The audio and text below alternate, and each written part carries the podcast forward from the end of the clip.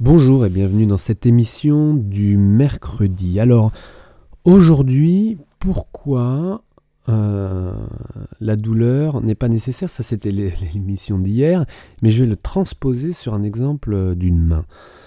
Une main de musicien évidemment, qui est euh, organisée de manière assez simple et je dis simple parce que, avec du recul, je me dis, bon, finalement, on peut la résumer assez simplement comme un poignet, une paume, quatre doigts longs, et puis un doigt un peu particulier qui le pouce. Alors ce pouce, il a en effet un rôle hyper important, ce serait le doigt le plus important de votre main, quoi qu'il fasse. Qu'il soit derrière un manche, qu'il porte un instrument, qu'il tienne un archer, une baguette.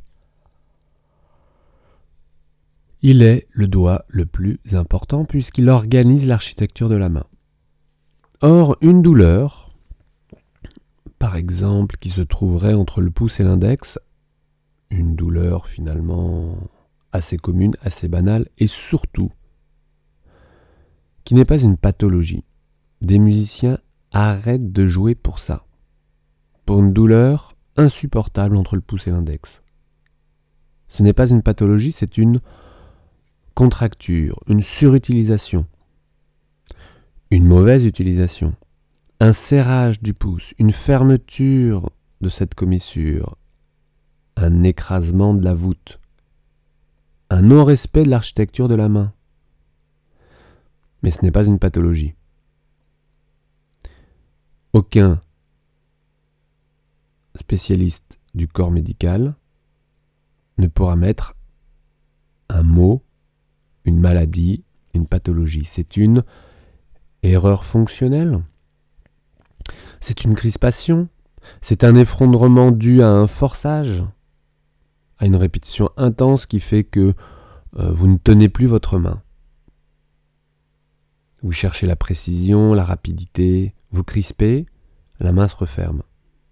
Elle se referme parce que pour trouver plus de stabilité, et vous mettez plus de stabilité dans une musculature qui n'a pas ce rôle. Alors évidemment, ça fatigue. Vous compensez parce que c'est fatigant pour les doigts, c'est plus, c'est moins, quoi, c'est plus et c'est moins quoi. C'est plus fatigant et c'est moins agile. Les doigts sont moins indépendants moins précis. Puisque la voûte est effondrée, vous compensez. Et vous compensez entre autres avec une petite musculature qui se trouve entre le pouce et l'index et qui se nomme l'adducteur du pouce. Cet adducteur, ADD, hein, adducteur qui ferme le pouce proche de la paume, n'a pas de long tendon. Donc euh, tout ce qui est tendinopathie est vraiment limité, voire euh, nul. C'est le corps musculaire en lui-même qui se contracte si souvent, qu'il se muscle, qu'il se renforce et qu'il devient, hmm, comment dire, euh, bah, contracturé. Limite avec des crampes parfois, et c'est ça, c'est une douleur de ce style, une contracture. Alors que faire? En fait, les choses sont simples dans ces cas-là. D'abord, il faut arrêter de s'acharner. De s'acharner dans ces conditions-là. Avec une arche complètement effondrée. Mais qu'est-ce que ça veut dire exactement? Qu'est-ce que ça veut dire surtout lorsque vous ne voyez pas d'image de cette main? En effet, mais je voulais, parce que j'ai déjà écrit sur, sur ce sujet à plusieurs reprises, il y a un atelier qui existe, ce fameux point entre le pouce et l'index, que je vous ai mis en lien juste en dessous. Mais je voulais aller un petit peu plus loin, un petit peu plus loin dans la compréhension et du lien entre douleur et mécanique. Il y a deux interprétations que l'on peut faire de cette douleur. Une première, vous fermez votre pouce. Trop, trop souvent. Dans votre technique instrumentale et probablement dans votre journée lors de prise de différents objets. C'est une habitude que vous avez prise, que vous ne lâchez pas,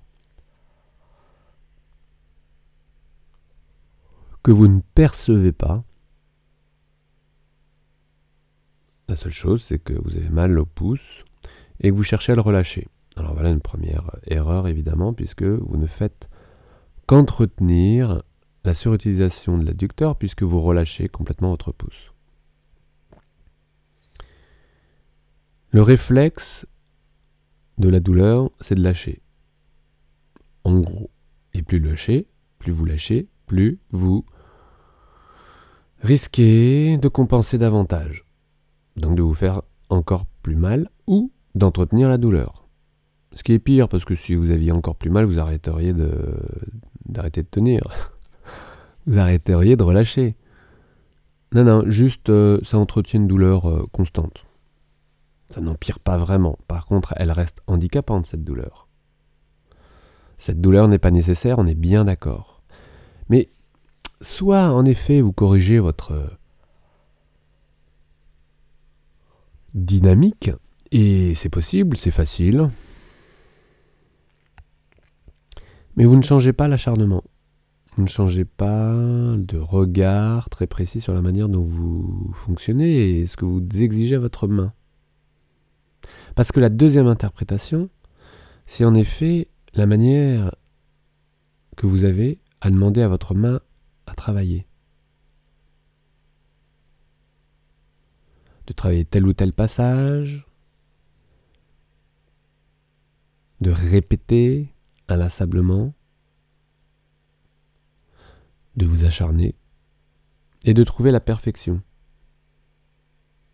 Mais quelle perfection? Une perfection du moment T, ce qui veut dire que le lendemain, bah, vous allez devoir recommencer à chercher à nouveau la perfection sur un passage, sur une liaison, parce que c'est souvent en lien avec la liaison. Vous savez, quand vous faites des grandes liaisons, eh vous faites une grande opposition euh, avec le cinquième doigt, avec le quatrième doigt pour aller chercher encore plus loin. Et dans ces cas-là, les grandes oppositions font intervenir l'adducteur du pouce, qui est tout sauf celui qui ouvre la commissure, qui maintient l'architecture, mais c'est celui qui ferme. Alors évidemment, dans ces conditions, tout est compliqué. Donc, deux directions principales. Une qui est arrêter de forcer et arrêter de chercher la perfection, mais plus des belles sensations. Et pour aller encore plus vite, de prendre conscience que vous arrêtez de fermer votre première commissure, votre pouce, quels que soient les passages, dans tous les passages, à l'instrument, en dehors de votre instrument, dans de votre vie de tous les jours, dans, dans vos activités quotidiennes, mais des activités aussi simples que porter un livre, lire un livre, pardon, lire, le lire, pas le porter, le lire, et oui, vous le faites avec votre tête, vos yeux, mais aussi avec vos mains, parce que vous le portez. Conduire, écrire, porter des choses, ouvrir une porte, pousser sur une porte. Donc tout ça sont des choses qui sont à remanier, on pourrait le dire comme ça, réintégrer avec un fonctionnement plus juste. Mais systématiquement regarder les deux portes d'entrée. La porte d'entrée comportementale de la dynamique musculaire et la porte d'entrée comportementale liée, parce que ce comportement, je trouve, est, euh, sujet d'être utilisé aussi bien d'un point de vue physique, d'un point de vue mental. Donc du coup, du côté euh, de ce que vous exigez de votre main, votre manière de travailler, votre organisation de travail. Ça va jusque-là.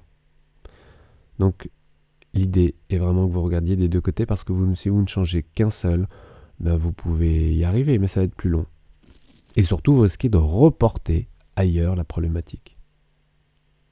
Deux points de vue qui nécessitent deux paires de lunettes et généralement on n'en a qu'une. Donc n'hésitez pas à changer de lunettes régulièrement de changer de point de vue, de prendre du recul, de faire des pauses, de vous enregistrer, de vous observer. Et nous nous retrouvons dès demain pour la suite des nouvelles idées et regardez sur le lien toujours cet épisode sur le pouce, l'index, ce point insupportable entre les deux qui est facile, j'ose dire, à faire disparaître. Parce que si vous y prenez du bon point de vue, avec un bon regard et un regard clair, tout ça devrait s'arranger très rapidement.